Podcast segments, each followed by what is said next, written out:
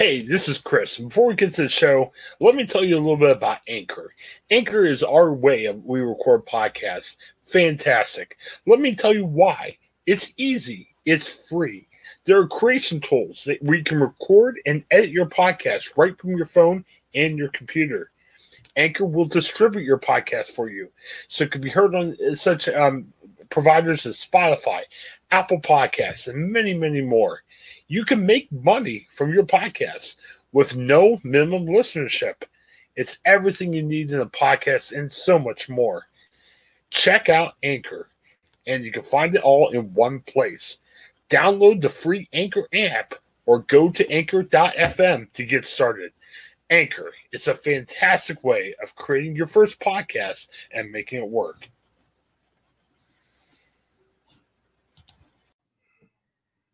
Hey, everybody, welcome back to the Ohioan Podcast. Craig Shoup here with you, and I have a very special guest, George Thomas, Akron Beacon Journal sports writer, uh, film critic. How are you doing, George? Well, it's warm now. I think the last time we spoke, we were still in the frozen tundra. We might have been. Yeah, yeah. We're recording on Thursday, and we've we've had a little bit of a heat wave here in the in the state.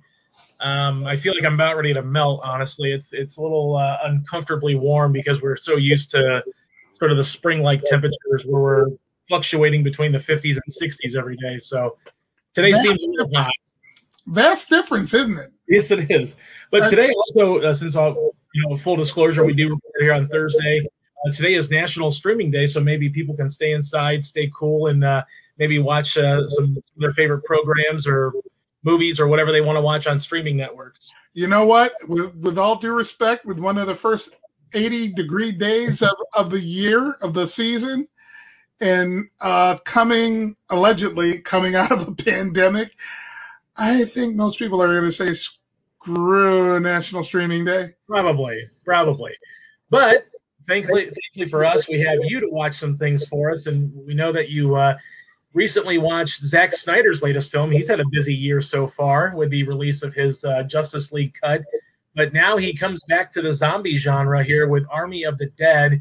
Uh, George, you know, Zack Snyder's a, a pretty polarizing figure in the directing community. Some people love him, some people hate him. Very few are in between, I think. I guess I would classify myself as somewhat in between, although uh, most of his movies I have not liked. The only movie that I have liked is Watchmen. Other than that, I really have not liked anything that he's really done. Uh, but tell us a little bit about Army of the Dead. What did you think? Well, I'm just going to start you off with this, Craig. The opening credits have five to seven minutes of slow mo. he was thinking of you. he must have. I, Five to seven minutes. I'm I'm sitting there like, really? yeah. Okay. Why is he doing this instead of just getting into his damn movie? But okay, all right, it's his movie. Netflix gave him the cash. And you know, it's got an interesting premise, or at least it's interesting to me in that it's um it's a mashup of a heist film with a zombie film. And it's like, Sure. okay, that's different, kind of. But um it stars it stars Dave Bautista, better known as Drax from uh Yeah. The MCU. He actually gets to show that yes, indeed, he can act a little bit. Um, and a mysterious, aren't they all mysterious? Businessman comes to him. Well, let, let, let, let me start with this. That that opening sequence, the army's transporting a sec- secret cargo, right? Okay. and um, um, during the course of transport, an absolutely freakish accident happens, courtesy of uh, a sexual act, and an army driver not paying attention to what he's doing.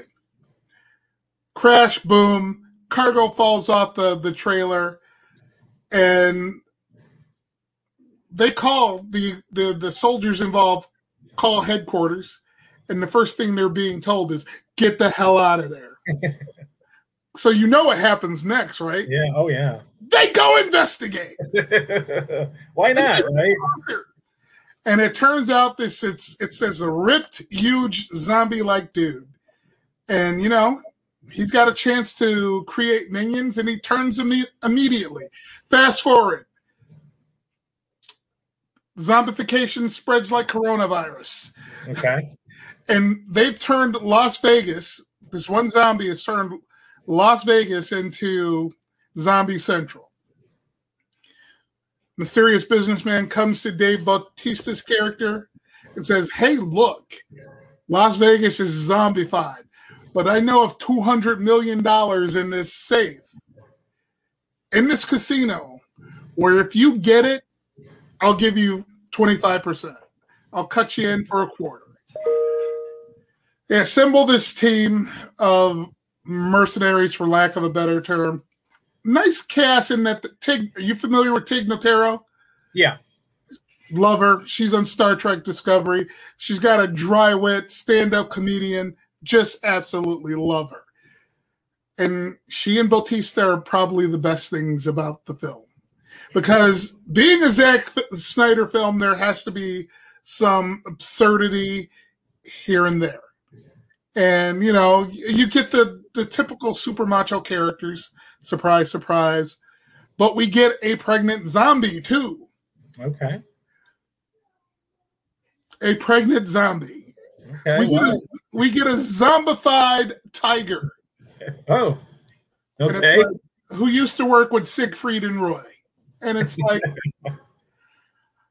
you know, it held promise. I, I like the idea of the mashup, but right. it didn't hold my attention in any regard. And here's the killer. It really didn't hold my attention, and it's like two hours and 24 minutes long. Oh, wow. Zack Snyder's never heard of the word brevity. He really hasn't. It's not in his vocabulary. It's not in his film style. He has not, he doesn't know how to do it. And, you know, it is what it is. You get, if you're a fan of this stuff, you're going to get the gratuitous violence. You're going to get the blood and guts. You're in this case, you're going to get the the zombie fetus shown in all its gore, okay. glory, not glory, gory. Um, and it's just, yeah, I wouldn't watch this again if they paid me. well, in, in, full disclosure, too, for those who may be listening, uh, just to, to put that to bed that you know George did like the Snyder cut of the Justice League. So don't don't think that we're hating on Zack Snyder and we're gonna hate a movie like no matter what he does because you know George you did like and I also like uh, his uh, recutting of the Snyder cut version of Justice League. And see, I love Man of Steel, so I yeah. I'm, I'm willing to give him his just due, but it's like right. he's got some bad habits. And yeah. if you if you're being honest, you have to acknowledge He's got. We don't need five to seven minutes of slow slow motion of an opening credits. I don't care how cool the shots are. I yeah. really don't. You're you're, you're me out of it before it starts. Right. There's there's use of slow mo, but then there's also just overindulgence in it, and five to seven minutes is just way over the indulgence level. Um, you know, obviously Snyder has you know been in this genre before. Of course, 17 years ago, he kind of broke out a little bit with Dawn of the Dead. Um, I, did you like that movie? I don't really recall it so much. I don't remember liking it really. I just it's kind of a forgettable movie for me. I'm not really a zombie fan unless it's like Shaun of the Dead, which is incorporates the comedy with with the violence. But uh, did you like uh, Dawn of the Dead? I only remember seeing it, Shaun of the Dead or Dawn of the Dead. Dawn of the Dead.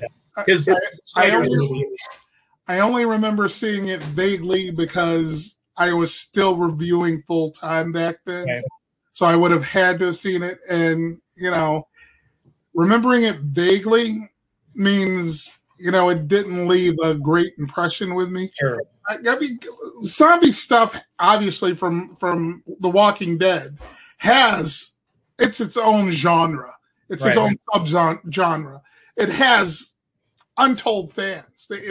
and no disrespect to it, but this this falls under the heading of okay, how many times can I watch somebody bite into flesh, crush a skull, right, rip a heart out, and blood just gush everywhere, and it's like, no. Yeah.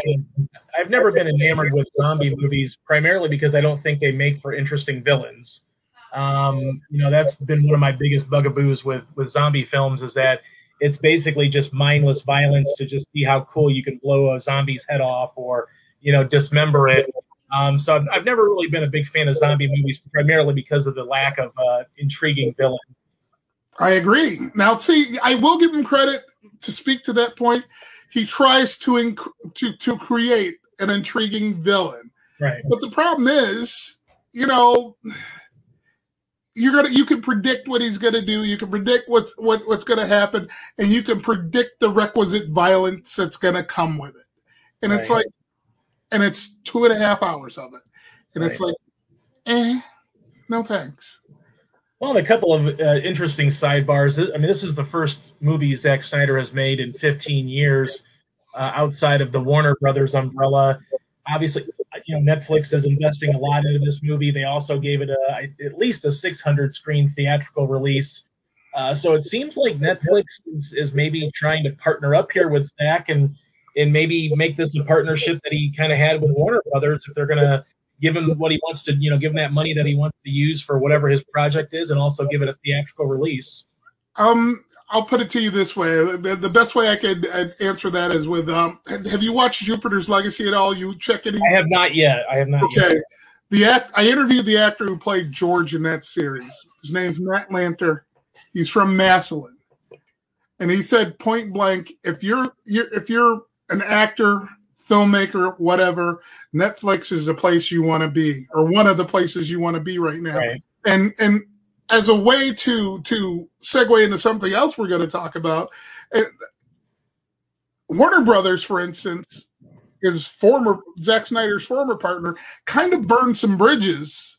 Yes, their day and date release strategy for films for this year. I mean, um, Christopher Nolan pitched a hissy fit over that. Yes. And, you know, what a lot of these people, another example, Scorsese, somebody mm-hmm. gets $160 million to make a three hour gangster epic, you know, he's going to want to work with them. Right. And, and that's, that's what they see in Netflix. Someone who will work with them, take their name, but give them complete autonomy and creative control. Right. And, and you know, if that's where Snyder's going to be, more power to him. He won't have a, a, a studio suit, suit or bean counter looking over his shoulder, screaming at him about the money he's spending or telling him, no, this can't happen because right. we don't want it to happen that way. He's going to be left alone. Yeah. Well, I think uh, I think the comparison was Netflix is investing like $16 billion over the course of this year on new original content, whereas – Warner's right now with HBO Max is, is spending about two billion dollars, which is a lot of money, but it dries up very quickly when you're trying to make, you know, studio level movies. When you're investing a lot of money into directors, you know, stars, and just you know making sure the project's a good project. And uh, you know, it's uh, it's a big disparity, and I think that's what you're you know goes back to your point with people want to work for Netflix because they're giving them the ball and letting them run and you know, I don't see why anybody wouldn't want to gravitate towards that. Although I would be interested to see if Christopher Nolan would, given the fact that he has been adamant about theatrical release has to be a part of his process, and Netflix can do that, but they don't necessarily. They haven't really pushed their chips all in and say we'll give you a wide release like you normally would for Inception or the Dark Knight trilogy, things like that. Agreed, but but one they what they do do is around Christmas time with with award season. They're going to do that. They're going to give yeah. you that time of year. Yeah. Um, I'm curious. I, I, haven't looked at the box office numbers for Army of the Dead last week. I'm curious to know how it did. Um, but they are they are as far as being a a place for creatives, and I hate I hate that term. Right. a, a, part, a place for for filmmakers to go. They're it. Right. We're in the top yeah. three right now. Uh, one of the things behind that that merger we saw this week, the first first thing I noticed, the new chairman of what will be what I'm hearing will become Warner Discovery. Right. Is is what they're pitching the name of the company to be. What what I'm hearing is is the first thing the new CEO, whatever you want to call it, he wants to repair those relationships. And I read a figure where they, they said they were going to invest twenty billion dollars in, in in new projects. Right. That's a vast difference from difference from where they were. Yeah. Yeah, and really, before we get to that, I do want to get to that really quickly in, in a nice segue. But you know, you mentioned Dave Bautista standing out in this movie, and uh, most people might know him as Drax from the Guardians of the Galaxy, the Marvel Cinematic Universe. Some people may know him from his wrestling days. He's kind of carved out sort of an interesting acting niche here. I mean, I, I really thought he stood out in a very limited role in Blade Runner 2049. Uh, he's going to be in Dune this year. He's really kind of uh, taking on some interesting projects. Well, the one thing, and I read this in an interview with him, he told his manager, his his team, his management team, is that he didn't, he wasn't interested in being The Rock. Right. He wasn't disparaging The Rock. Right. But it, it's like he wanted to be known as an actor first. Then he's going to go off and do this this other stuff. But it's like he's already got a franchise that he's well known to, right? Well known for. So it's like I get the strategy. It makes sense. He he's he's getting Marvel money, but he so he can go do what he wants. Right. So it's it's it's an interesting strategy. It's an intelligent strategy. If, yeah, I mean, you're interested yeah. in, in, in doing yeah. good work. Yeah, I think it's paying off for him. I mean, like I said, he was very, you know, he's this big hulking guy, but he's funny in, in Guardians of the Galaxy in that cinematic universe in Marvel. But then he he played a very understated character who was getting ready to get into a you know a, knockdown drag out fight with Ryan Gosling's character in Blade Runner 2049. Interested to see what he does here with Dune this year, but. uh I, am glad you pointed him out because I, I, wanted to talk a little bit about him before we moved on because I I've kind of found it intriguing that the path he has taken from his you know early days, his wrestling days, to now where he's at. It's kind of an intriguing uh, career that he's starting to, to to carve out a little bit here. You know, it's it's nice to see somebody like that respect the process, and that's basically what he's doing. Right. He's respecting the process, and I I, I most definitely appreciate that. Absolutely. Well, we, we just uh, we kind of hinted at it quite a bit there. The the merger that uh, came down a couple days ago, Warner Media now going to be pairing up with Discovery, which kind of seems like an interesting uh, possi- you know realm of possibility where you could get a lot of cross you know crossover with some of the shows you might find on Discovery And for those of you who may not know, Discovery Plus owns properties like Food Network, Animal Planet, TLC things like that, where they've really kind of carved a niche out with their, uh, you know, five dollar a month for I think it's ad supported uh, that they have for Discovery Plus. Now they're coming in here with with Warner Media. What did what did you make of this? Did you did you kind of look at this as maybe AT and T punting on HBO Max? It's AT and T punching on, or, or uh, punting on content in general. Right. I mean, I, that merger, that that takeover with, with Warner Brothers, on one level, it made sense. Right. In that, if you know anything about the entertainment business, if you know anything about the computer business, software over hardware, content is king. Right. So I I I got the strategy. The problem is you have to have the right people to implement the strategy. Right. And it's kind it was we're in this big transition, but it's it you have to have somebody who understands old Hollywood and how to best make help them make that transition to to what's new, what's coming. Day and date releases for films, I was I'm like, no way can't do this. Right. We can't afford to do it. I mean, immediately in announcing that, they gave up a, a, at least a third of their revenue. Right. At least a third. Um, box office still makes tons of money in the United States. I think pre-pandemic it was it was around twelve billion dollars. Right. U.S. box office, and and yet you're basically going to give this away for fifteen dollars a month, right? And um, it, it it didn't make sense. And you know, all the kids were happy, right? All the kids who want to watch these movies on their phones, like, oh no, this is this is this is easy. This is great. Right. This is going to be no problem. The problem is the economics don't work. That's the problem.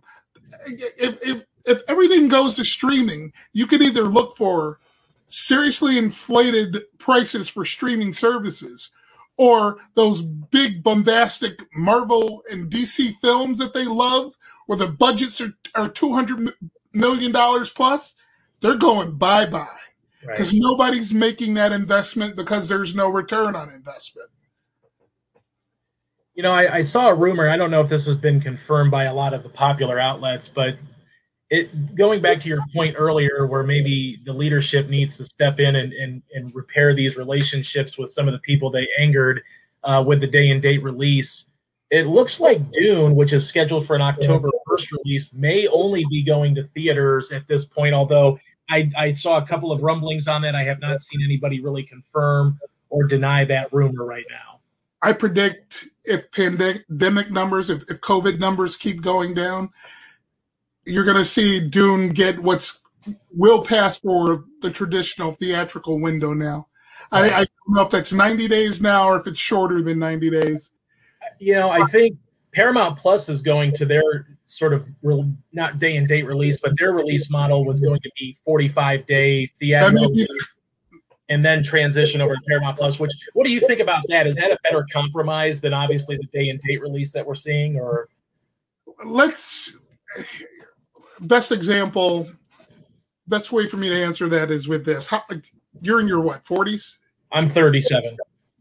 Sorry.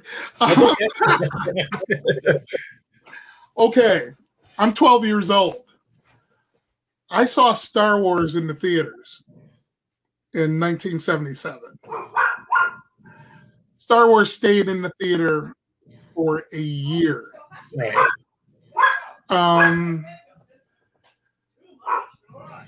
since then, the window has been shrinking and shrinking. Yeah. Movies used to, used to, and what we're not going to see as much anymore. Movies used to build momentum by word of mouth. Right. Technology has changed all that. That that's what's going on. Um, how it's going to work out, I think you see a lot of movies today, and this was even pre-pandemic after that first six weeks, most of them run out of steam. Right. It's the smaller films that stick around. It's that small, interesting film that's there for for more than four to six weeks now. So, in one respect, it's a big change. In another respect, uh, not so much. Maybe that maybe with this, that smaller film gets more attention, right. or gets it gets a chance to find its legs because perfect example i could never imagine seeing cinema, cinema paradiso or life is beautiful on on a tv screen right. so maybe that happens. You know i'm a, I'm a we talked about this last week. I love going to the theater. You love going to the theater. It's what you grew up on. It's what i grew up on. Um, i kind of feel like in, in this is just my opinion, but I kind of feel like the theater people are still going to go to the theater. I think Godzilla versus Kong sort of proved that if someone wants to go to the theater, they're going to go. I watched Godzilla versus Kong on HBO Max the next, you know, the, the same or the next day that it was released. And you know, I have a great 4K setup. It's a great TV. I'm really, I, I really love it. But I realized that I probably I don't know if I would have seen that movie in theaters. I might have, but you know, again, tickets are expensive. You're paying a lot a lot of money to go to the movies. You want to see what you want to see. But I kind of feel like the types of movies that are going to thrive more in this day and date release are, um, you know, like Judas and the Black Messiah got a lot more audience, I think, because people could watch it at home. You know, those who wish me dead. So movies, movies that like that, or the little things, the Denzel Washington movie. I think movies like that maybe thrive a little bit more with this blend of cinema and streaming. Whereas Godzilla versus Kong, which probably helped the streaming app, you know, get you know get subscriptions and stuff. But they also did well at the box office. So I kind of feel like if people are going to go to the movies, they're going to go. And the people that used to go to the movies are going to go when they feel safe and, and ready to go. And then I think the the ancillary is you're going to get people like me that I would not have been able to watch Judas and the Black Messiah for a long time because it was a limited release. So being able to watch it on HBO Max when I wanted to was perfect. But movies like Godzilla versus Kong are always going to be in the theater, and I know I can go see that. And if you want to popcorn entertainment, that's your that's your play. But if you want to see those who wish me dead, but you're kind of antsy about spending the extra 15, 20 bucks for a ticket, you can watch it on HBO Max, and I think it's a good blend. Fair enough, but it's going away this year, so it, it is. It is. But I think yeah, yeah, but I think the idea is that you, you have that option right now, and and there are some really, you know, if Dune, I don't know about Dune and the Matrix Four from Warner Brothers perspective, but you know, all of a sudden I was just perusing Twitter, you know, earlier today, and I saw Steven Soderbergh has a new movie that's scheduled for a July 1st release on HBO Max. All of a sudden, so you know, he just always pops up with a new movie. It seems like, but it's stuff like that where I think you're going to get an expanded audience. It's like Netflix has, you know, they've touted having a new movie every week released on Netflix, and it, it, I think it gives people more opportunities to see movies that maybe they wouldn't get a chance to see in the theaters. That's possible, but I would also argue that there's so much, so much stuff out there on streaming services right. that being in a theater, you know, kind of sets it apart because there's so much on these streaming services. Right. I mean, it's I would have never never found Jupiter's Legacy without a press release release from Netflix. And that's a move that's something that's right in my wheelhouse. Right. You see what I'm saying? Right. Um I guess it just depends. But I yeah. see your point. Yeah, I understand where you're coming from. I think there's a lot of fatigue right now because I think that when I compare like Netflix to HBO Max or to other places, Netflix just beats you over the head with something. Like they have 8 million different options. And that's great for the people that just want something to put on while they do work or while they cook or whatever they may do. Or sometimes, you know, you find something that's really good and you sit down and watch it. But I kind of I kind of prefer the HBO Max route where less is more, where you have good content, quality over quantity and that's where I fear that spending the twenty billion dollars, like you would mention, maybe that means they're just going to throw you know throw mud at the wall and hope it sticks, and all of a sudden you're going to have a bunch of content that maybe people don't really care about. It's just there to make it look better. If that's content, because see, the, the, with the merger, you've got you've got that that scripted HBO Max right. scripted stuff. Discovery right. Plus, it's primary reality in a way. Right. The, it, the synergy is perfect because it really are operating yeah. in two different worlds. Yeah. So I have to assume that 20 billion is across both companies. Right. So we'll see. Okay. That's a fair point. Do you think that uh, I mean obviously it looks like it might not go through until sometime next year, but do you feel like you're going to see one, you know, one merger with one the price that HBO Max is or do you think they're going to up the price as they add in content or, you know, however they decide to do this? I think they take the Disney route and eventually bundle like um, ESPN right. Plus, Disney right. Plus, and Hulu. Now, mind you, I, I, it makes sense. I, I don't subscribe to Discovery Plus. That's I don't a, either. That's the first streaming service I, I didn't even sample. It's like right. not interested. It wasn't for me. Yeah. So you know, but it might be interesting to blend the two together to where if you have it under the HBO Max $15 a month plan, or I don't really know if you can bump it up because at this point you're already maxed out price wise. If you go any higher, you're going to definitely outprice yourself over the Netflix 4K, you know, 17.99 model. But see, here, here's where the, the the thing though, they're going to have to ask themselves one fundamental question is the HBO brand still that prestige brand? And do they want to, if, if the answer is yes, do they want to dilute that prestige? Right. Ultimately, they want to make money. Right. Obviously. But even even with the development of HBO Max, they're still releasing, creating, making quality quality shows. Right. They're from yeah. Easttown being the primary. Absolutely. So, you know, yeah. that's the big question. What do they want to do with these brands that make sense together, but are possibly maybe serve two disparate demographics? You know yeah. what I'm saying? Yeah. I think the, the stigma with HBO is it's always been like a guy's network or it's always been like an adult's network. People sometimes forget that they have animated, you know, they have animated movies on there. They have Sesame Street. And I think blending this in, you're probably going to get the whole family involved. Like you said, it's a it's a really good kind of a good mesh. But do you feel like HBO Max has diluted itself though that prestige by offering this subscription based with ad supported service for ten dollars? That's going to be going to be coming out next month. And uh, that's business. Do you think people are going to grab it? I mean, I can't imagine people are like, I can't wait to watch Game of Thrones and then have ten commercials in the middle of it here's a question I have to ask you, and and here's that's like you said, that's going to be ten bucks. Right. I paid for I paid for Hulu without commercials. That's how much I hate commercials. Does five bucks make that big of a difference per month?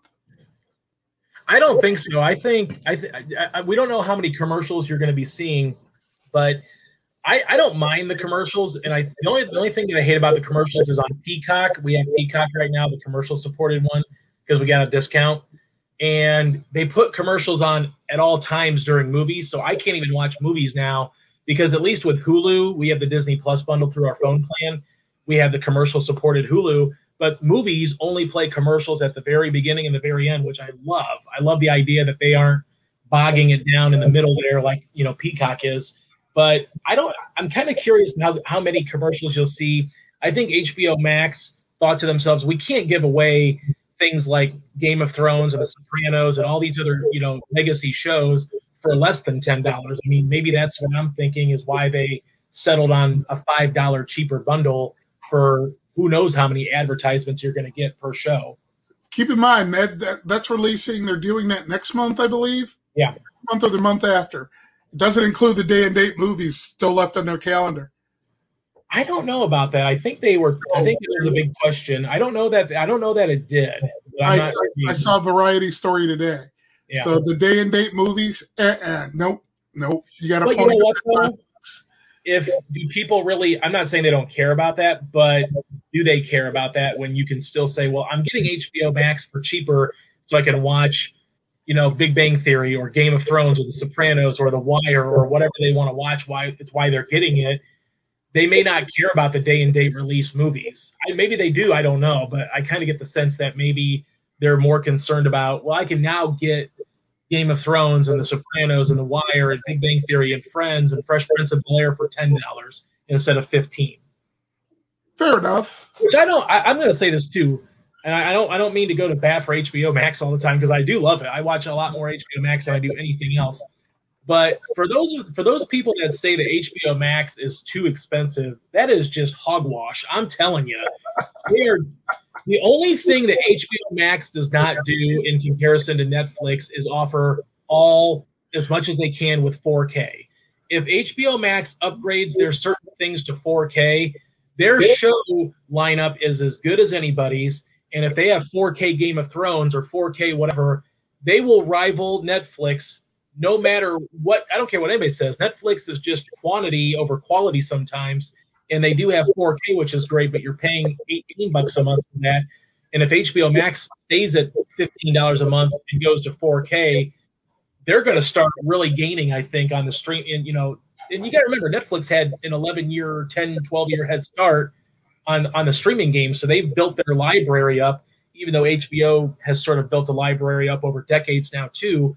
But you know, you gotta you got. I think people just need to remember that HBO Max still has pretty good stuff. You know, outside of the, the HBO stuff like Fresh Prince of Bel Air, Friends, the entire Warner Brothers catalog.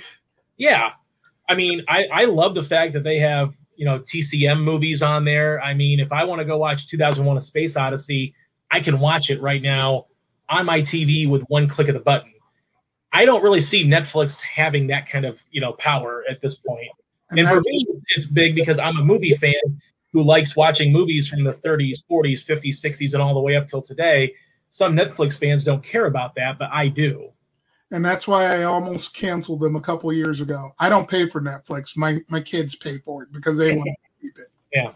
I'm like, I don't watch this. But and anything I review from them, I get uh critics. Right. So there we go. Well, until Netflix starts getting movies like Casablanca and Citizen Kane and 2001: A Space Odyssey, HBO Max is going to be my preferred destination. I got news for you.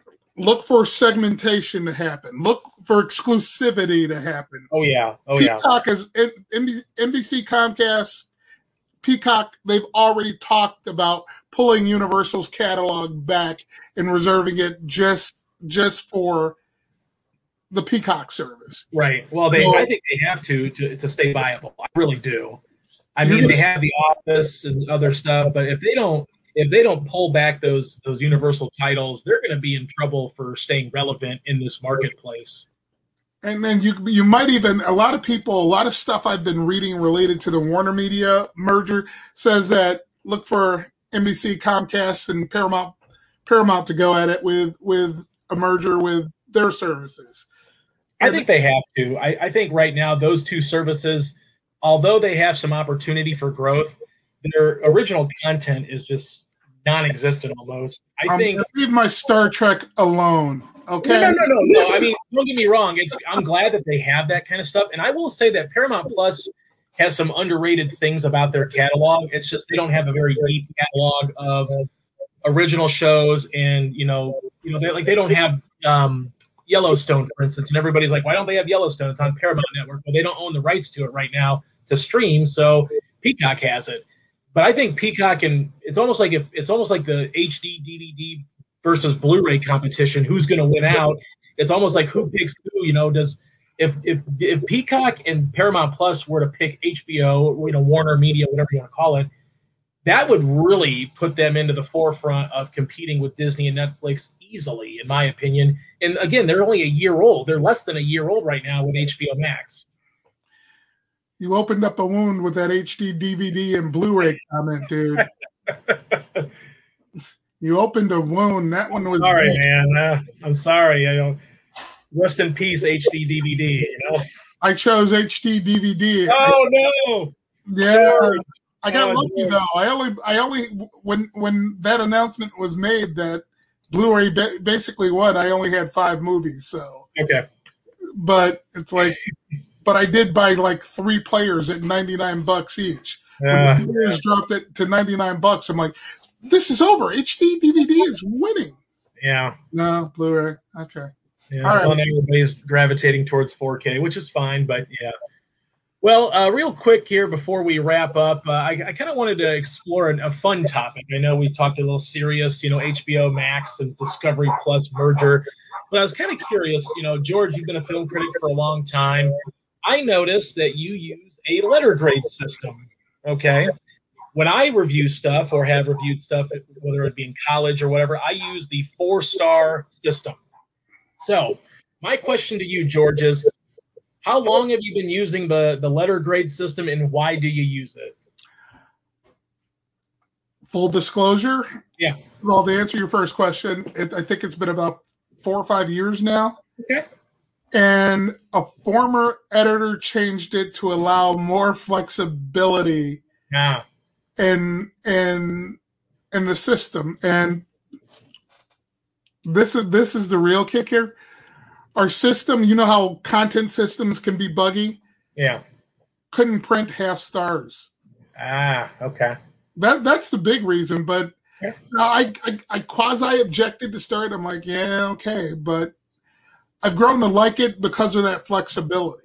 Okay. Because it, it, it allows me, you know, there there are times, and I'm sure you've come across it too. There are times where it, a movie is good enough with serious flaws. Yeah. Oh yeah. yeah. And that that that puts me in that C C minus range. Okay. And, and, that's easier to deal with than Well, two looks two stars looks horrible. One and a half really looks bad. So yes, it does. Yeah.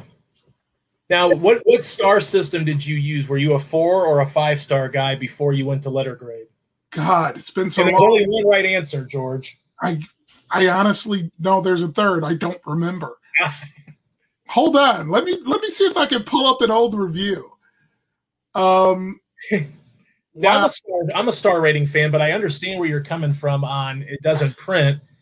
But I've I've always been enamored with the four star rating, and I, I probably because when I started reading reviews, I would always read Roger Ebert, and he was a four he was a star a four star rating guy, and I always was I, I always looked at it as it was. The only caveat is two and a half stars is kind of when you're on the fence on a movie, but you know that anything three stars and above, you're there. It's it's a good movie. You liked it. Anything below two is obviously garbage. But I always was enamored with the three stars over the five stars because I thought the five stars got so complicated with just having so many stars out there, and you have halves this, and you have three and a half out of five. I always like the four stars because you had a, a, nice little uniformity to it. Fair enough. I just pulled up my review right. of, of 22 Jump Street. Okay. Three and a half out of five stars. Oh, George, you're killing me.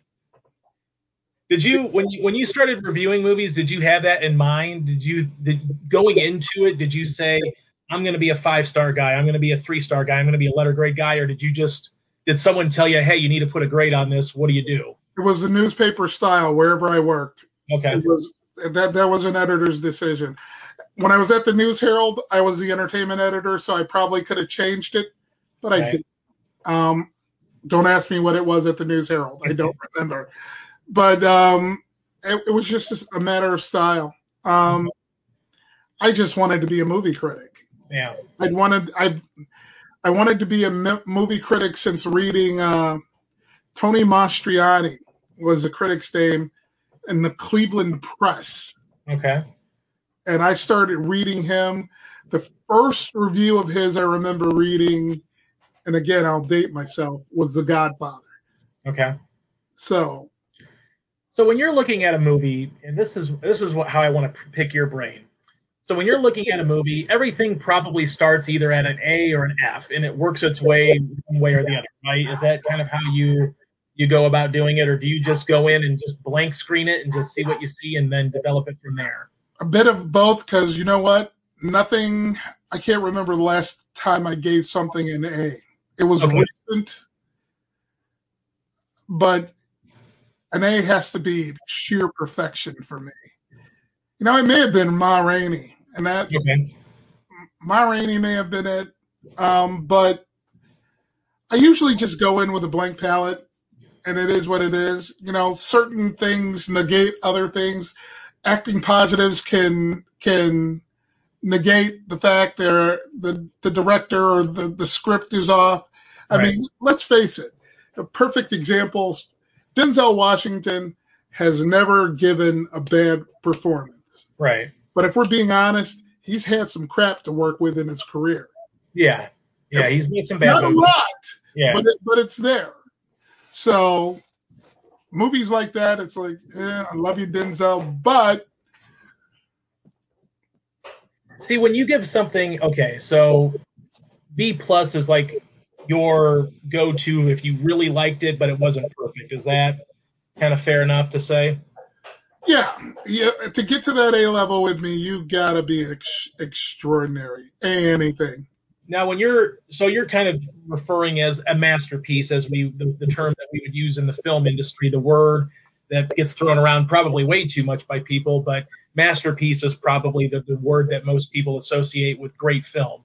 Now, when you're looking at a film and you're on that that teeter between maybe you really loved it, like like how does Ma Rainey get an A and maybe something else got a B plus? Is there is it because you felt like Ma Rainey was absolute perfection, nothing changes, nothing needed to change, or could you live with some issues and everything else just elevated a small minor issue here and there? Here it is. Ma Rainey knew what it was, and it was basically executed flawlessly as far as I was concerned. Okay from the direction and especially the performances. Right. There wasn't a bad note um, out of any performer in that film, and I'd argue that there should have been at least one other Oscar winner from that from that movie. But Yeah. they had tough competition this, this year, so Okay. um, there was there it was it was flawless to me. Okay.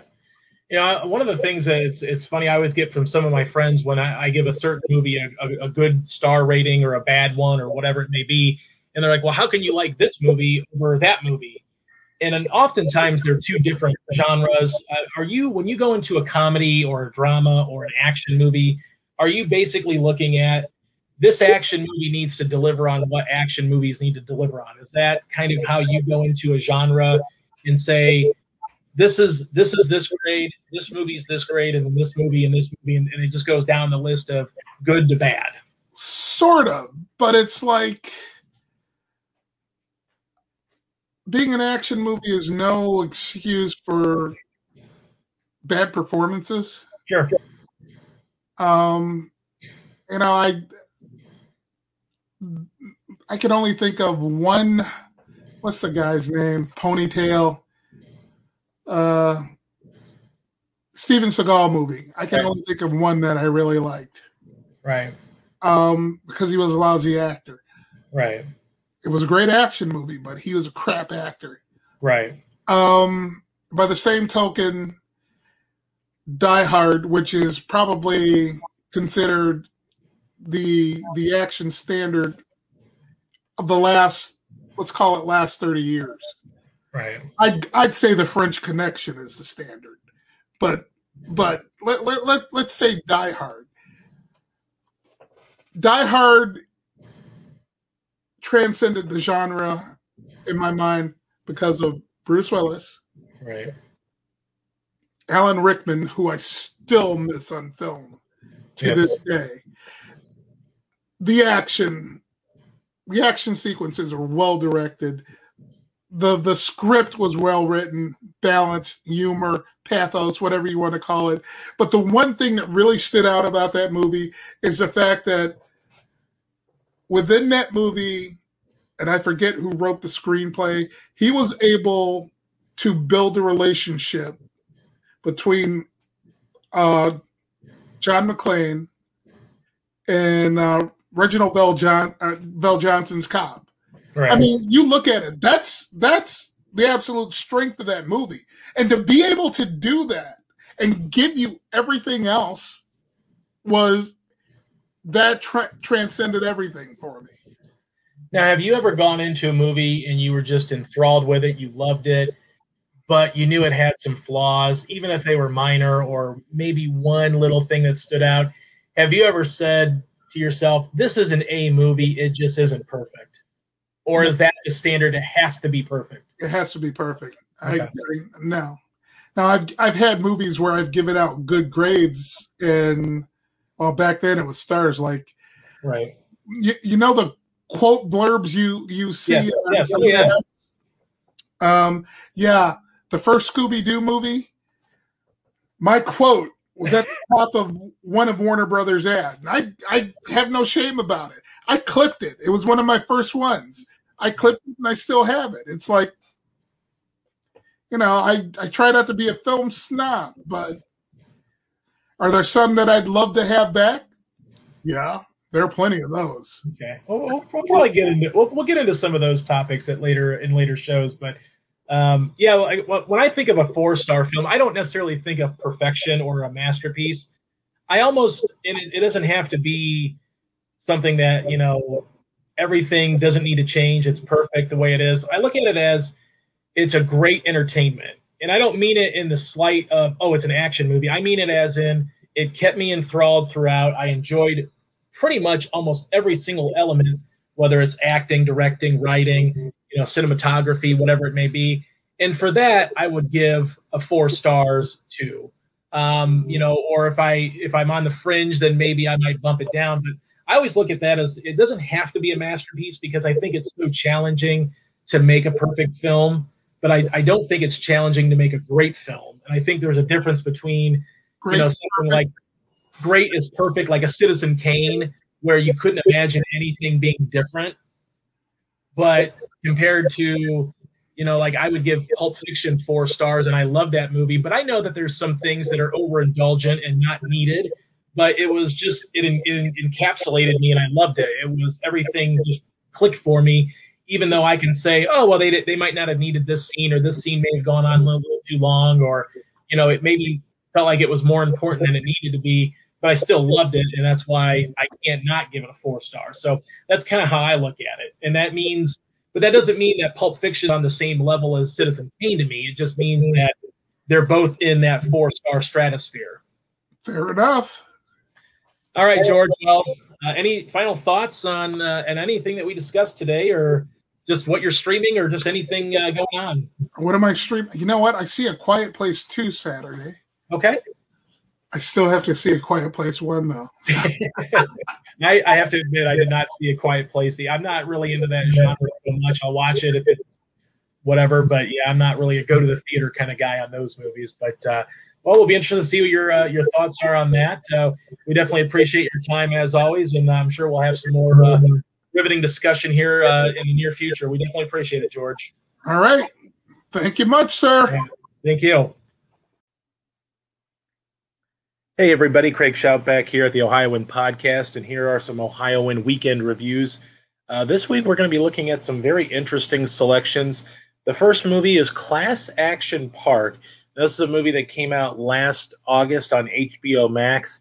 It is an absolutely riveting and entertaining documentary from start to finish. It tells the story of this dangerous, almost legendarily, uh, legendary, dangerously uh, park, water park called Action Park in New Jersey that hurt a lot of people. That actually um, was not really designed by engineers like you would expect uh, that design rides at Cedar Point or Kings Island. Um, it was uh, designed to to sort of be creative and fun and interesting, but not with a design for safety at all uh, with some of the rides and maybe some of the jumps that people could do off of cliffs and things like that. But the, the thing about this documentary that I really enjoy was it, it talked to people that had, um, you know, frequent frequented the park, uh, that worked at the park, and it, it paints this picture of how devastatingly dangerous something like this could be, and yet maybe back in the 80s and maybe into the 90s, some a lot of people may not have really thought about it as being something that was dangerous or legendary, you know, legendary for its being dangerous. But yet, a lot of people, you know, despite the the fact that it's considered one of the most dangerous parks ever created, a lot of people had sort of this reverence for the park as they were talking about, you know, being frequent visitors of it, uh, putting their lives on the line you know, kids being kids, just kind of having fun and not really thinking of the potential consequences, even though uh, in many cases there were a lot of broken bones and injuries and some deaths as well at the at Action Park in New Jersey. But at the end of the day, I think what uh, the director Seth Porges and Chris Charles Scott III do is they paint a picture of yes, this was a dangerous park, but also there was some fondness of it.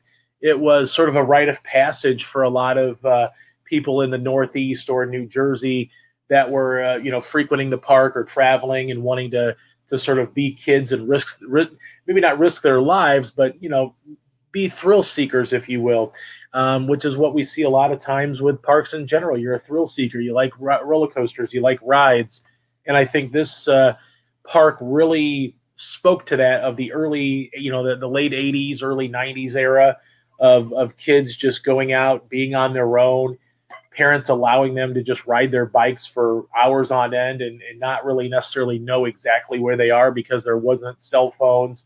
You couldn't call people. You'd have to, you know, realistically, you'd have to find them, you know, the old fashioned way, going out and looking for them or telling them you got to be home by sundown. So this part, this this film really tells a fun story, an interesting story, something that I wasn't really familiar with. I had never really heard of Action Park, but it was a very interesting film. And I will say that, you know, one of the things I'm, I'm not a thrill seeker, I'm not a roller coaster person, but I will say this. I can understand why some people are, and that's fine. That's great. I'm glad they are. And but at, after watching this this uh, film and seeing some of the actual you know rides and how they were you know constructed and, and maybe the engineering that didn't go into it to, to determine if people would actually be safe i found it odd that people really wanted to go to this place knowing that friends of theirs got hurt or there was another uh, you know news in the you know story in the newspaper of an injury or death or something like that of why you would want to go down these certain rides that just were not well thought of and well planned like most roller coaster rides or slides are. So at the end of the day, I look at a, a movie like Class Action, Action Park. I like documentaries that tell me stories that I've never heard before or go deeper into stories that maybe I have heard about. This is a, a movie that tells a, a pretty unique story that I have never heard about. Some of the legal issues that Class Class Action Park uh, talks about is legal issues with Action Park and some of the deaths that occurred and injuries, lawsuits, things like that that piled up that eventually just sank this park completely. And for that, I am giving Class Action Park three and a half out of four stars. It is a really fun and interesting documentary. Always holds your attention, um, and you know, realistically too, it's it's just it just kind of breezes through. It's an hour and a half documentary. Doesn't take long to to really get into everything and, and really tell the story of something that many people may know if they were in that northeast uh, you know the northeast part of the country you know would know or you know for someone like me who had never even heard of this park before really interesting story though now moving on we're going to have um, a, a really a real treat for me one of the best films of the last decade parasite you can watch this film whether it be at home on 4k blu-ray or on Hulu, which is, you know, I, I definitely suggest anybody that can find this movie. Parasite won Best Picture. It was the first non English film to, to win Best Picture, not non English speaking film to win Best Picture, um, as it won for 2019. And it was truly, for me, a, a, a terrific film experience. Now, obviously, this is a subtitled picture, but if you don't mind that. This is something to really sink your teeth in at home, whether on 4K or on Hulu. I had a chance to watch this film uh, towards the end of 2019, and I was really blown away by it. Uh, Bong Joon Ho, Bong Joon Ho directed this. You know, you may know him from some other films like Mother or Snowpiercer. He he really has a command of this thriller genre that's also more of a you know, uh, social commentary, satire. It blends so many things into one. At times, you kind of think to yourself, how can something, you know, so tragic be so funny and so interesting at the same time? It's dramatic, it's funny, it's thrilling. It tells the story of a working class family that's trying to make ends meet. They end up sort of hooking up this entire family mother, mother, father, daughter, and son kind of hook up with this wealthy family and they start to infiltrate this wealthy family essentially by working for them and kind of swindling. They're almost uh, grifters if you will where they you know take on odd jobs. They they lie fudge on a resume if you will. And essentially they're trying to tell these uh, this family that yeah they're they're qualified for certain jobs whether it's tutoring or being a driver whatever it may be. And they sort of infiltrate this family and essentially they start kind of living the good life. You know, they they they, they kind of take it a little bit too far maybe and, and start living the good life instead of maybe just going back to their home. They start, you know, really befriending every you know everybody in this this wealthy family and everybody from the from the mother to the father to the daughter to the son all start working at the same time for this family, which eventually sort of complicates things. But what Bong Joon Ho does here is he creates drama and tension throughout. The tension kind of builds, and we're building. It's a slow build, but it's not a slow build in a bad way. It's earning its stripes. At, at, one point, it does get a little violent towards the the latter half of the film, but it earns that right. It's not just being violent for the sake of being violent. This film really helps build on itself where we start to see this this family's dynamic kind of crumble a little bit as they try to to almost take a little bit more. It's the you know you give someone an inch, they take a mile, and this is the kind of example of that where they're trying to essentially weed out another another woman who works for the family so they can kind of take over and live the good life off of this wealthy family. So in a lot of ways you can you can kind of see that they they take things for granted. They they start mooching off of this family even more than they were by just having jobs and then ironically enough what what bong joon-ho really does well here i believe is he tells this story where it's not just the parasites taking over the wealth. It's not the the the lower middle the lower working class family being a parasite to the wealthy family.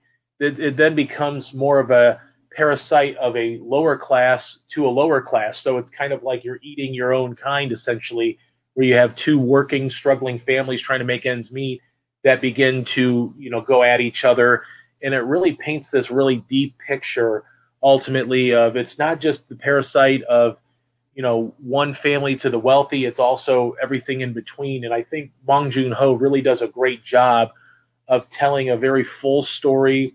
It's very dramatic it's very suspenseful it's very thrilling at the very end of the film as you know everything kind of reaches a boiling point between all of these three families that are essentially you know going in and out of you know after each other but you know, uh, most people when they think of parasite, you know, they think of maybe the, the lower class family mooching off of the uh, the upper class wealthy family. But in a lot of ways, it's also about the wealthy family too. I think being parasites to the to the uh, lower income families, being able to take advantage of them, make them do certain things for them, rather than you know just saying, well, you're going to get paid. Well, you know, they're using them to their advantage too. So it's it's really kind of a cyclical process where everybody takes advantage of everybody else. Now, obviously, this was uh, a film that scored several Oscar nominations. Bong Joon Ho won for Best Director. It won four overall. Of course, Bong Joon Ho, and of course, Best Picture being the first non English speaking film to win Best Picture. And this was, uh, you know, quite honestly, a lot of people didn't know what to expect because at the end of the day, they thought this film could win Best Picture, but it, it had never been done before, so it was very surprising when uh, when the movie was announced as Best Picture. But uh, it was a pleasant surprise nonetheless. Uh, Bong Joon Ho also won for his screenplay, and the film, which was an international film anyway, also won for Best International Feature Film out of South Korea. So, Parasite to me after digesting it the first time, it was a really visceral experience, beautiful to look at, uh, great story. I think the more and more you watch this film, you're going to pick up on more things that are just kind of sprinkled in there, a la the Easter eggs that we talk about a lot of times in Marvel movies and things like that. I think you're really going to enjoy this. Yes, it is subtitled, but um, you know, I think some, a lot of times for me, subtitles allow me to have more of an engrossing experience with a film. It allows me to, you know, really invest even more into a film when I have to read the subtitles, you know, while watching what's going on on screen. So Parasite for me is the type of film that um, it was among my my favorite films of the last decade in the 2010s as it came out late towards the at the end of that run in 2019. Um, and at times you kind of get you feel like you might be a little bit more of a prisoner of the moment, but this is a movie that I think is definitely going to stand the test of time. We will be talking about this movie for decades and decades to come. It will be the thing that, you know, a lot of people study in film schools because it is that good. Four stars out of four for Parasite. You can currently watch it on Hulu if you have streaming device, or obviously you can buy it right now on 4K Blu-ray uh, or DVD as well. So definitely a huge uh, achievement in film, I definitely recommend everybody go out and, and, see this film if they can because it is truly worth it. Now, obviously, uh, like I said, you know, throughout the last few weeks, we've always liked to, to give you a free streaming option. So some people maybe just don't have the income to to pay for streaming right now. Well, there's there's so many great options, I think, for movies on free devi- on free services, whether it's Peacock, IMDb TV, Pluto TV, Uh, there are so many other options. I mean, even if you have a library card, you can uh, get on Hoopla or Kanopy, and there are free options there if you have a library card, which is pretty unique as well. So there's really no excuse to not find something out there to stream if you're looking for something to stream on the weekend or a binge watch a TV series. There are always uh, free options out there. And this week I'm going to look at uh, the 2006 movie Children of Men. This movie right now is streaming on Peacock. You can watch it ad supported, but it's on the free version of Peacock, which is kind of unique because this is uh, also after I just gushed out about uh, Parasite. Children of Men was one of my favorite films of the 2000s decade. Uh, the 2006 release was directed by Alfonso Cuarón. Uh, you may remember uh, some of his uh, other previous works. Recently, more recently, you might know remember him from directing Gravity with Sandra Bullock, which was a terrific, terrific science fiction film. Um, but he's also directed um, Roma as well, which was an Oscar contender a few years ago. Um, maybe a lot of people consider his crowning achievement as a director of a very personal film. He did direct uh, Harry Potter and the Prisoner of Azkaban, which may be something that you might remember a little bit more in the mainstream from him. A lot of other uh, films are a little bit more subtle, but definitely uh, Gravity and Roma you should check out. But Children of Men, I think, was a masterwork from the from the beginning. I, I have to admit, when I first got out of the theater after watching it in 2006, I was I was intrigued by the premise, which essentially tells the story of a, an Earth that no longer sees fertility. We have infer, in, infertile uh, women and men, and basically in the year 2027, there are no new children born on a, on a, on a regular basis until there is one woman who is pregnant, and it's considered that miracle of hope essentially uh, for the for the fate of humanity, as most people believe that humanity is going to die out because no one is pregnant anymore. We're not having children. So the, the fear is that humanity will eventually weed itself out and die. But this movie provides that hope. This woman is pregnant, and then a group of activists, including Clive Owen, are tasked with essentially trying to help her uh, keep safe and, and be able to deliver a baby and, and really be the beacon of hope for humanity. Um, and Cuarón really directs this film uh, sort of in like a, a, really tight window. We're talking less than an hour and 50 minute uh, film but from start to finish, it just really is a quick hit, almost uh, plays like a thriller, but mo- mostly a drama where there's a little bit of uh, you know dialogue between Julianne Moore and Clive Owen's characters. They they used to be married, now divorced, but kind of reunite uh, as activists to try to help this uh, pregnant woman uh, survive and, and you know get to safer grounds. But there's a a beautiful it's a beautifully photographed film. I mean, Cuarón and his you know, and his team really understood how to paint a beautiful picture, despite the fact that it seemed like it was such a bleak landscape where there was, uh, you know, battles going on, there were, you know, riots and things like that, and, and everybody just it seemed like it was, should have been more bleak than it really was, but somehow Cuarón is able to find some beauty in some of those, uh, you know, those movements where it's sort of an adventure film where they're on the road, they're trying to find you know, safe haven for this pregnant woman.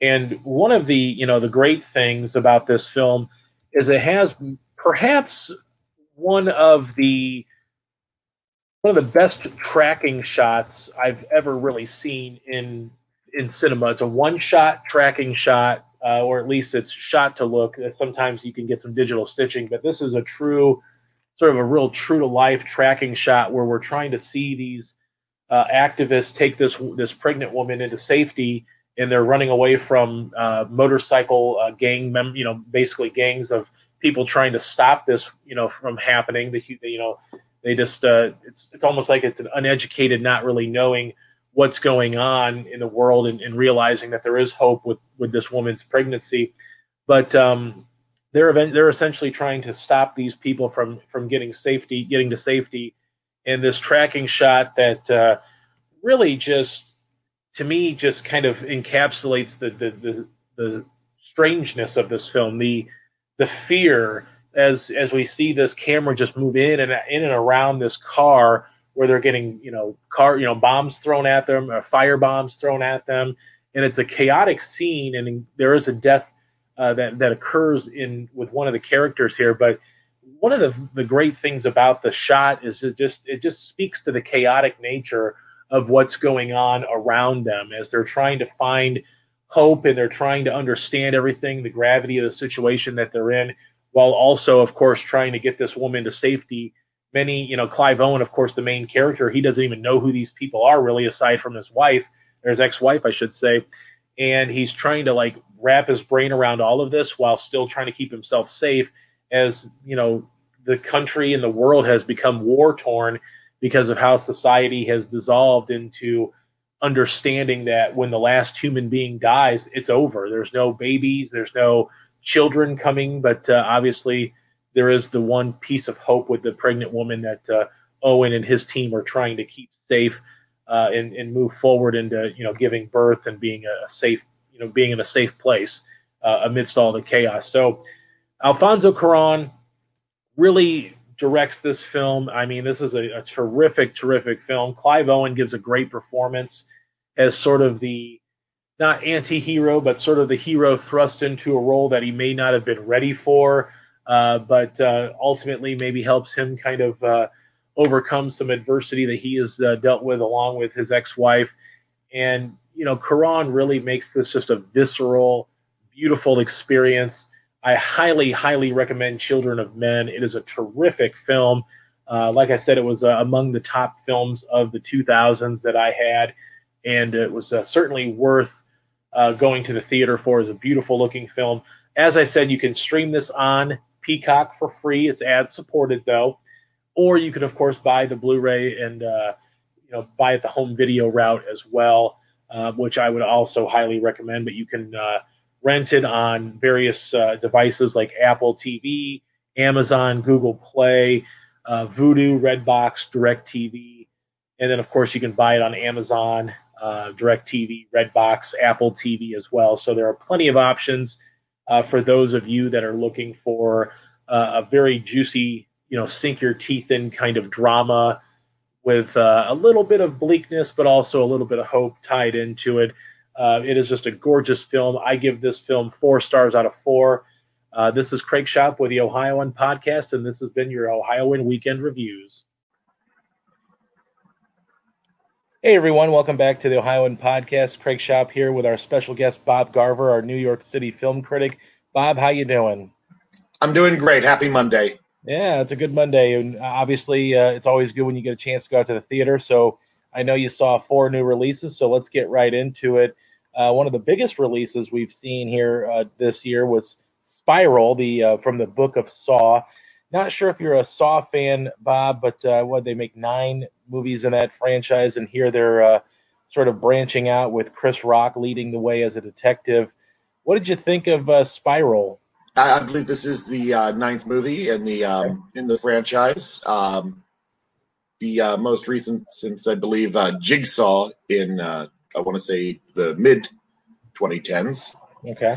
And uh, yeah, I thought uh, the bold decision to uh, cast Chris Rock as the lead in this movie uh, was a uh, very interesting decision. Made for a made for a interesting trailer when um, when you, you see Chris Rock um, in this cop movie, and it looks like it's going to be a, a Bad Boys like action comedy, and then you find out it's a it's a Saw movie.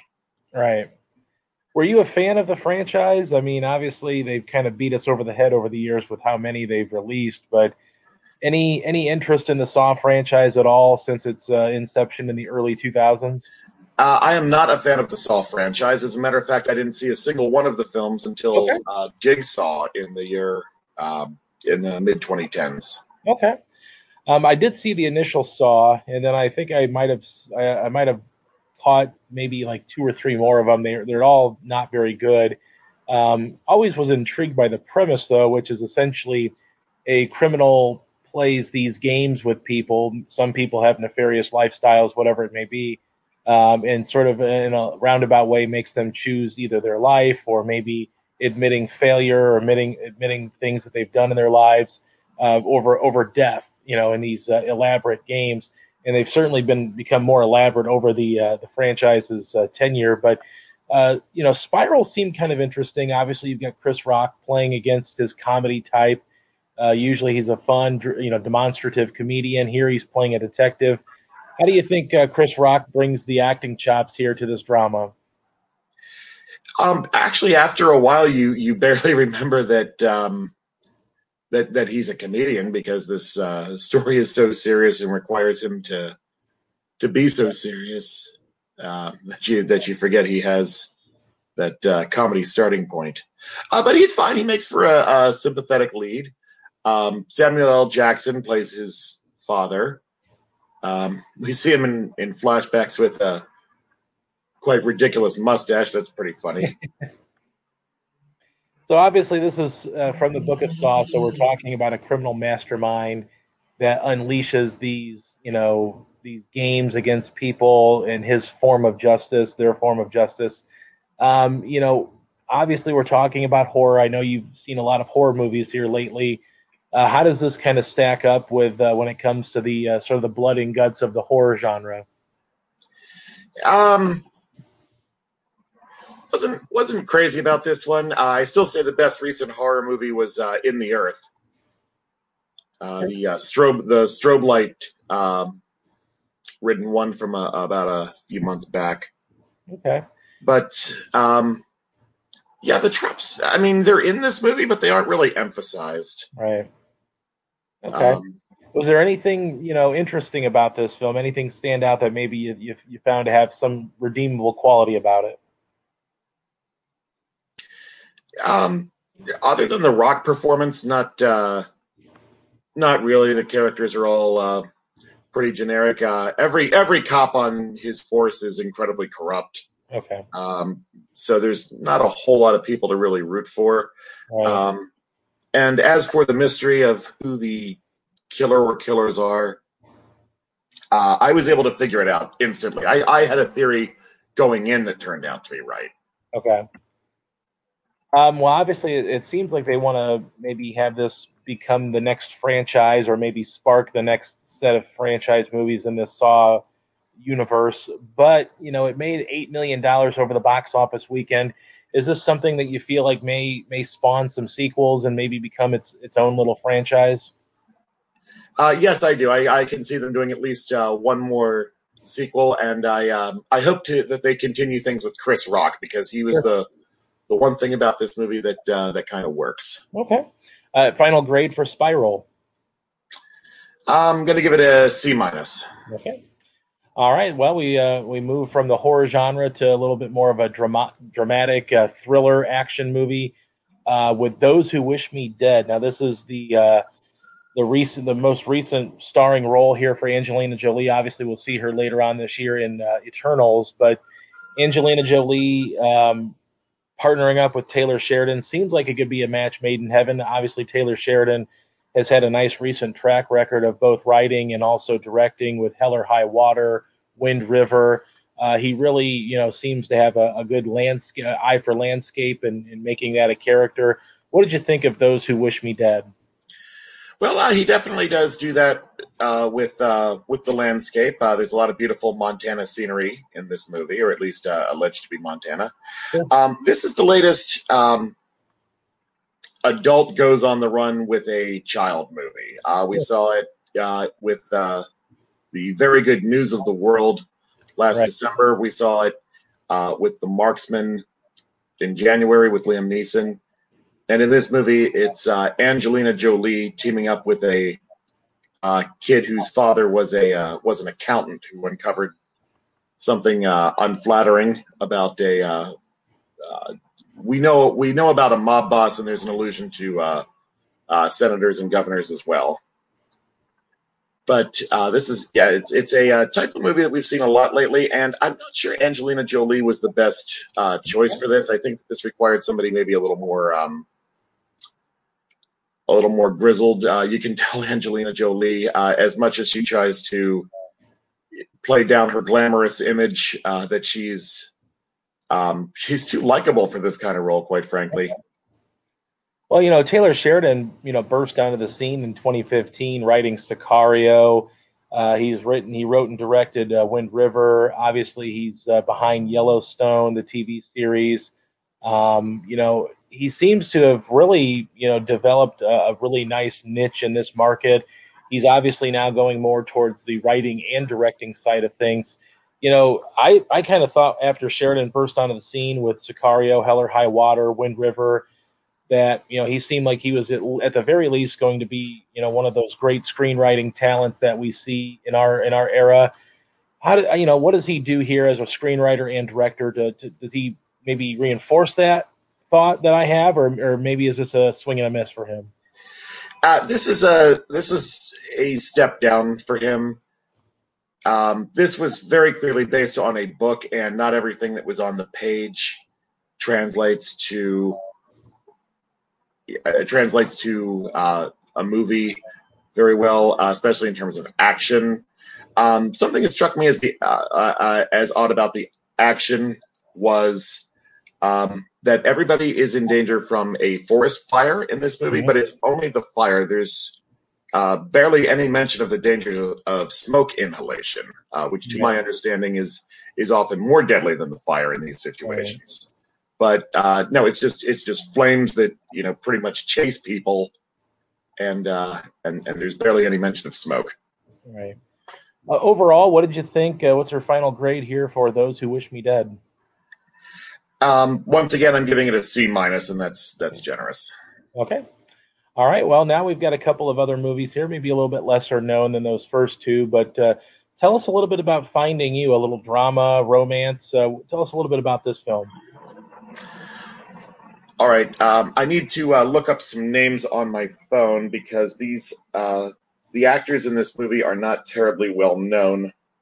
Uh, so I want to make sure I get their names right. Yeah, I was going to say a, a, lot of them, uh, aside from maybe Vanessa Redgrave, uh, sort of. Oh yes, well, Redgrave. Um, but uh, okay, so it's the film stars Rose Reid as a violin player from New York City who travels to Ireland uh, for a study abroad program in source of in search of inspiration. Okay. And um, while on her flight, she meets a movie star played by Jedidiah Goodacre. Um, neither of these lead actors have uh, Wikipedia pages, by the way. I noticed, okay. uh, but Jedidiah Goodacre uh, plays this uh, plays this very well known movie star um, that the two strike up a uh, an uneasy friendship, and um, they uh, continue to see each other through the coming months in in Ireland.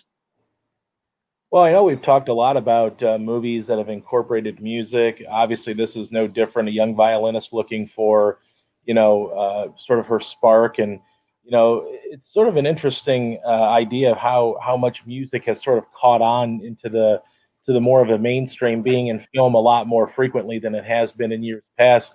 Um, do you do you find that there's a reason maybe for that? Maybe why we're seeing more movies that are sort of centered around music and and, and maybe people looking for inspiration in music? I'm not really sure music has ever really gone away, but um, it's we're seeing it a lot more though in the in the, in recent years.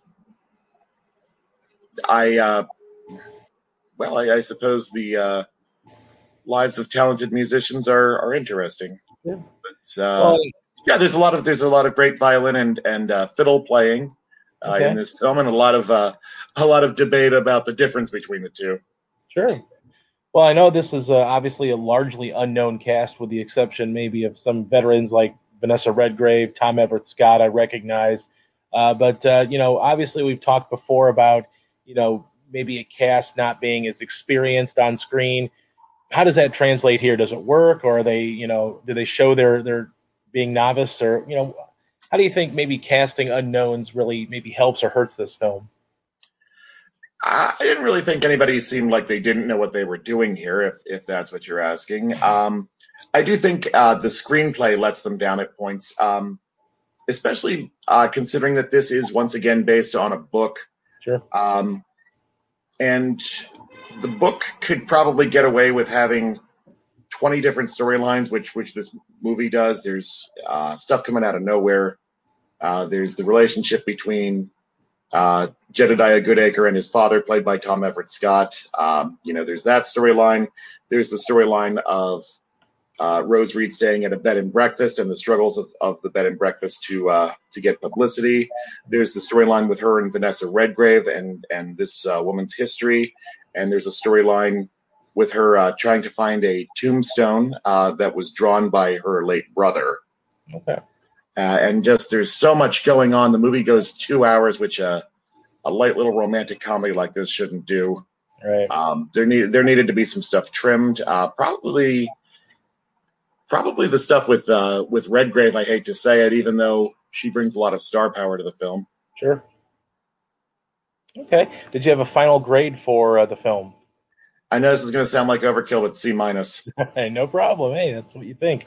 All right, so let's move on to another movie that sort of has an intriguing premise uh, called Profile. Now, this is a movie that, uh, if I'm not mistaken, and maybe correct me if I'm wrong, that this was uh, made entirely sort of via uh, Skype or video conferencing. Is that correct? Yes, everything uh, in the film takes place on a computer screen. Okay. Is that you know obviously when you're talking about gimmicks like that, and I know it may it may actually make more sense even now during the, the era of COVID even though this movie was made pre-COVID and it's finally getting a release out.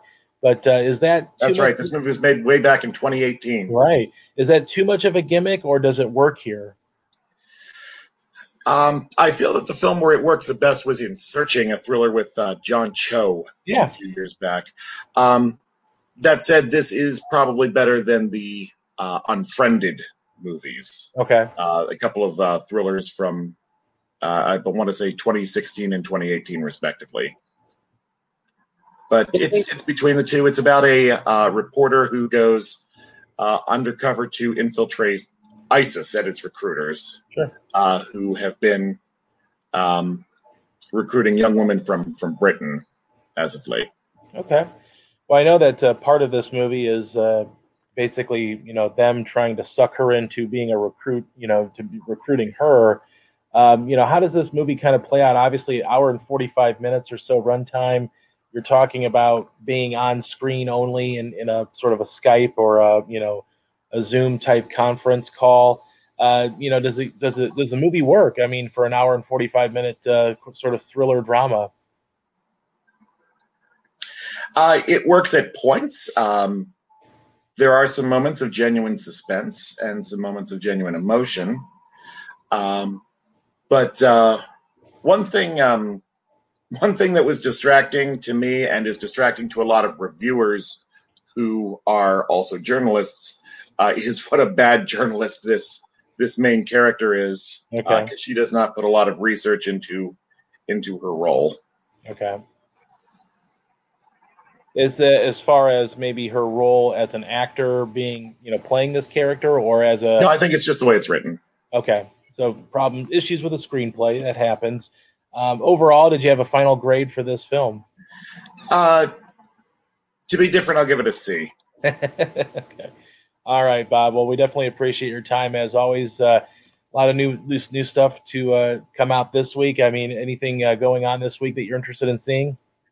Uh, there is very little coming up this week. Okay. Um, Dream Horse is probably going to be the big new movie. Uh, there's also uh, an intriguing limited release called uh, The New Order, uh, which is about uh, the rich being being overtaken by the poor. Sure. All right, Bob. Well, we definitely look forward to talking to you again next week. Uh, thanks so much for joining us here on the Ohioan Podcast. Thank you very much. This is the highlight of my week. All right, we'll take it. Hi, I'm Jennifer Mooney. Welcome to what is our new Hope Interrupted podcast based on the work from our book, Hope Interrupted that I co authored with my good friend Byron McCauley. Hey, Jennifer, you know, I'm looking forward to this podcast as much as I was look, looking forward to writing this book with you. We hope to interview some uh, high impact folks as well as have a little fun. We're going to cover stories of hope. To learn more about our podcast and our book, please visit www.hopeinterrupted.com.